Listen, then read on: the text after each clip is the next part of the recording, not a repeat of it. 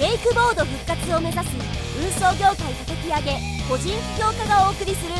変化していく時代の働き方を一緒に考えていくラジオ副業時代2.0トッシーさんの夢をでっかく持っちゃおうぜ！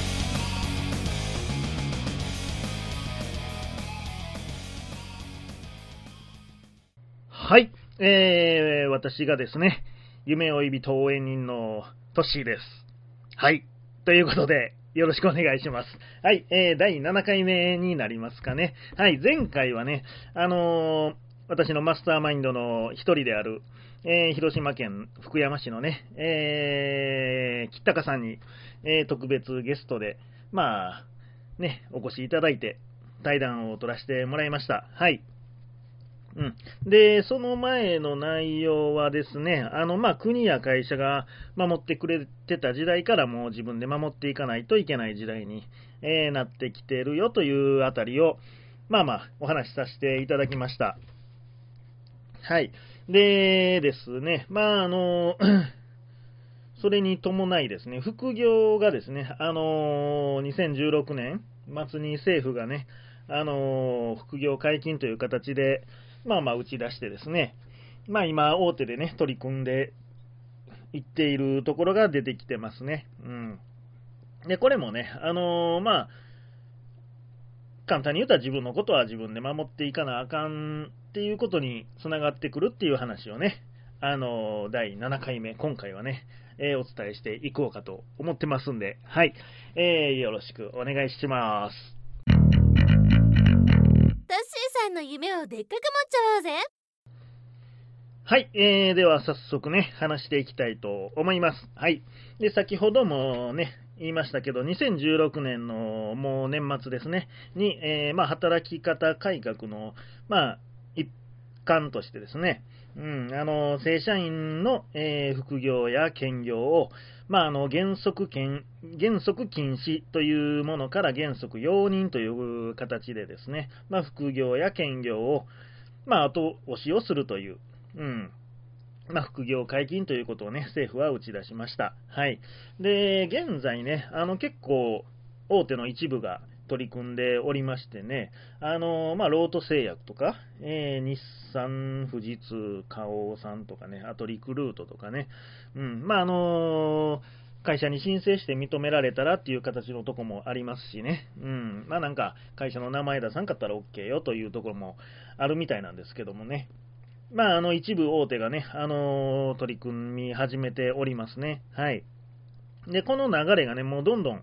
えーこの波はね、広がっていくと思います。はい。どんどんこの波がね、押し寄せてきますよ。はい。で、まあ、あの、企業や政府もね、あの、その副業を後押しする形をこれからね、あの、どんどん整えてき、整えてくると、えーいうふうに思われるんですね。うん。で、まあまあ、それはなんでかとえいうところなんですけども、まあ、あの、さっきも言いましたけど、働き方改革ですね。あの、まあまあ、あの、これをね、あの、副業を解禁することで、まあ、要は、その、あの、企業側にも優秀な人材を作り出すこともできて、優秀な人材を残すこともできるというふうな目的が、まあまあ、歌われてるんですけども、まあまあ、そのまあ、これはね、あの、私の、まあ、考えなんですけど、意見というかね、考えなんですけど、まあ、働き方改革に代表されるこのね、メインの労働時間短縮がありますよね。うん。まあ、これを促進させる材料としてね、あの副業推進っていう部分を打ち出してんじゃないかなというふうに僕は考えております。はい。で、まあまあ、もう一つはね、あのもう、国も会社ももうしんどいから、もう、給料足らん分はもう自分で何とかしてくれよと。副業解禁するからもう自分で何とかしてくれよという、ね、あのメッセージもあるというふうに僕は思っております。はい。うーん。まあ、あながちずれてはないとは思うんですけども、まあ皆さんどう感じますかね。はい。まあ、そんな感じで私は考えておりますね。はい。まあまあ、その、なんでかっていう部分をね、まあちょっと話していきたいというふうに思うんですけども、まあ、まずね、一つにその労働時間短縮っていう部分でですね、まあ、あの、一ま、一昔前で言えば、あの、5年ぐらい前ですかね、5、6年前、えー、になるんかな。ちょっと詳しいデータは 忘れましたけど、あの、我々、私、運送業、ずっとね、運送業で育ってきたもんなんで、今も軽貨物運送やってますけども、まあ、あの、関越道のね、あの、スキーバスの事故でしたっけ？まあ、あれをきっかけにね、その運送業者に対してのこの監査がね、えー、非常に厳しくなって、で、労基からね、目つけられてるとこはもうね、片っ端から監査入るようになって、労働時間の管理とかをね、あの特にバス会社、え、をターゲットに、ね、監査入られてっていうニュースがね、やってましたよね。うん。で、最近ではね、あの去年かな？去年やっだったと思うんですけど、あの、電通のね、あの、過労死というニュースがね、ドーンと大々的に 発表されましたね。うん、まあ、それもあり、まあ、その特に電通の過労死で結構ね、見直した感はあると思うんですけどもね、まあ、それがきっかけとなって政府も考え出してですね、あの、まあ、働き方改革っていう形で、まあ、労働時間のね、規制を設けていってるわけですね。うん。で、まあ、発表されてるのがもう1日8時間、えー、週40時間の労働ということで、まあ、もう完全週休2日制の、えー、1日8時間労働ですね。うん、で、まあ、あの月の残業がマックスで60時間。うん、で、まあ、繁忙期だけは100時間認めますよという形で、まあ、サブ力協定を結べば OK っていう形を、まあ、打ち出しましたね。うん、で、ですね、まあ、あの大手っていうのはね、これにプラスね、あの月60時間の残業を超えると、まあ、通常残業代って1.25倍なんですけどね、最低賃金のね、最低の残業代っていうのは、これを月60時間を超えた分から、えー、1.5倍になるんですよ、大手はね。うん、でしかも深夜残業となると、さらに割増で1.75倍とえー、いう支払いがね、あの法律で定められております。はい。なんで、まあ、運送で言えば、ね、最近、大和さんとか佐川さんがね、週休3日体制を、まあ、検討して取り入れ始めていますよね。うん。で、まあ、ね、あの、私も知り合い、佐川で働いてる人とかね、あの、知り合いがおるんですけど、まあ、週休3日にされて、あの、その60時間以上のね、あの1.5倍つく残業がもうなくなってですね、で、休日手当もなくなってですね、えー、毎月10万ぐらい給料がダウンしてると、どうやって生活しようっていうね、あの、いう人もいてますね。結局もう辞めたんですけどね、その佐川の人はね。かといえね、あの、全く、あの、なんも、そんなん変わってないよ、今までと一緒やよっていうね、あの、人もおるんですね。まあちょっと営業所によってね、いろいろ方針が違うんかな、みたいな感じもあるんですけど、うん、そうなんですよね。うん、なかなかな、厳しいな 感じですね。はい。で、まあ他にもね、あの、問題としてね、あの、まあ、特にね、運送業界人材不足なんで、まあその中ね、えー、配達を回していかなあかんので、えー、どんどんね、社員の労働時間が長くなってですね、で、まあ、この前も大々的にニュースになってましたけどね、大和さんの、まあ、未払い残業が請求された件でね、えー、230億ぐらいの 特別損失を計上したと、え、いうようなニュースがありまして、うん。なんでね、あのーそういうのもありましてね、どんどんね、大手は、あの、週休3日制の導入とかね、えー、まあ、残業時間、労働時間を削っていかなあかんというようなね、状況に追い込まれてるっていうか、まあ、国がね、あの、そういうふうにしてるんですね。うん。まあまあね。で、まあ、その分ね、あの、私ら経営貨物のね、業務委託業者に、どんどんね、えー、配達してくれ、してくれという形でね、外注に出すわけですよね。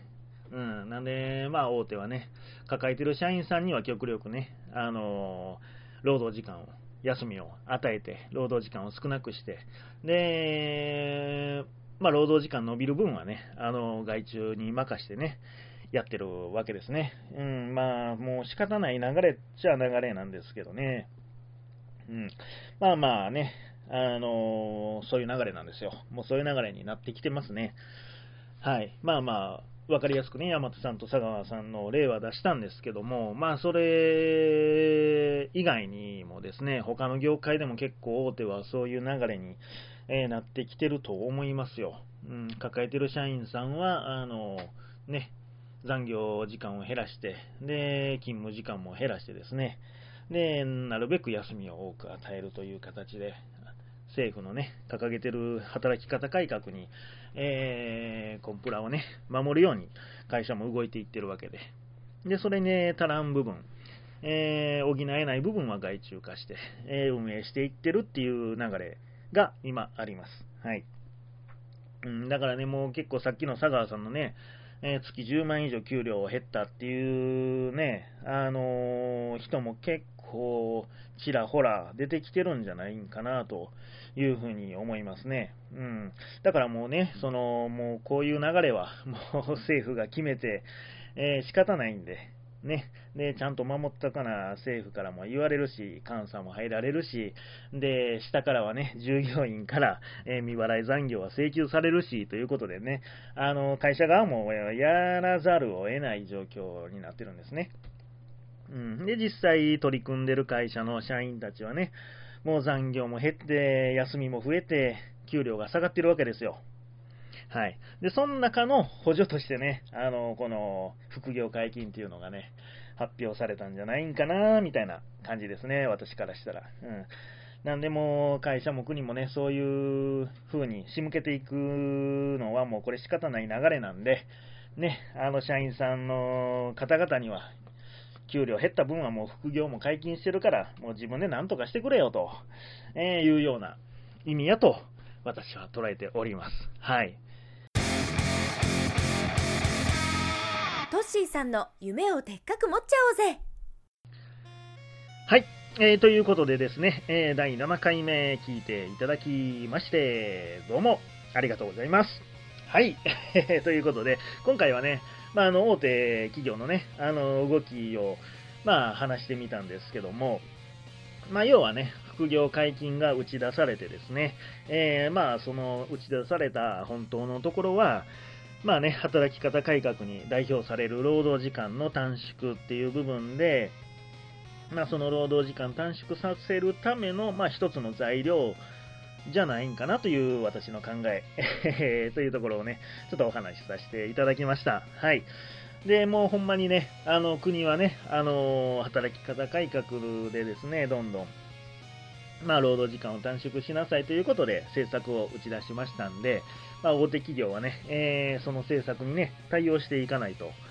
ね、監査が入られたりするわけなんで、対応していきますし、で、どんどんね、あのー、対応してないとね、どんどんあの雇ってる社員からね、過払い残業をね、請求される羽目になるということで、もうこれ、大手にからしたらもうやらんと仕方がない流れっていう風になっております。うん。で特にね、今、弁護士事務所とか、ね、広告バンバン出してるでしょ。過払い請求のご相談は無料でとか。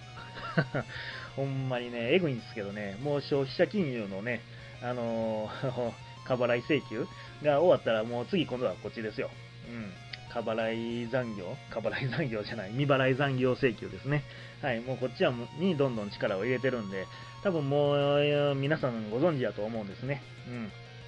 だからね、国の政策にも対応しないといけないし、対応してないとね、ちゃんとしてないと、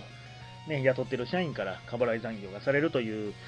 ね、えー、まあ、板板挟み状態ですよね。うん、なんで、もうこれは大手としてはもう仕方がない流れで、で、休みを増やしたりね、あの残業とか勤務時間を、えー、削減していってるわけですね。うん、で、それでね、賄えない部分は、私ら経過物運送とかのね、えー、人材派遣とかのね、外注にどんどん頼んでいってるっていう状況ですね。はい。なんで、まあね、あの、大手で働いてる社員さんとかね、もう、ね、休みも増えて、残業も減って、給料が10万以上下がったという方もいらっしゃるわけですよ。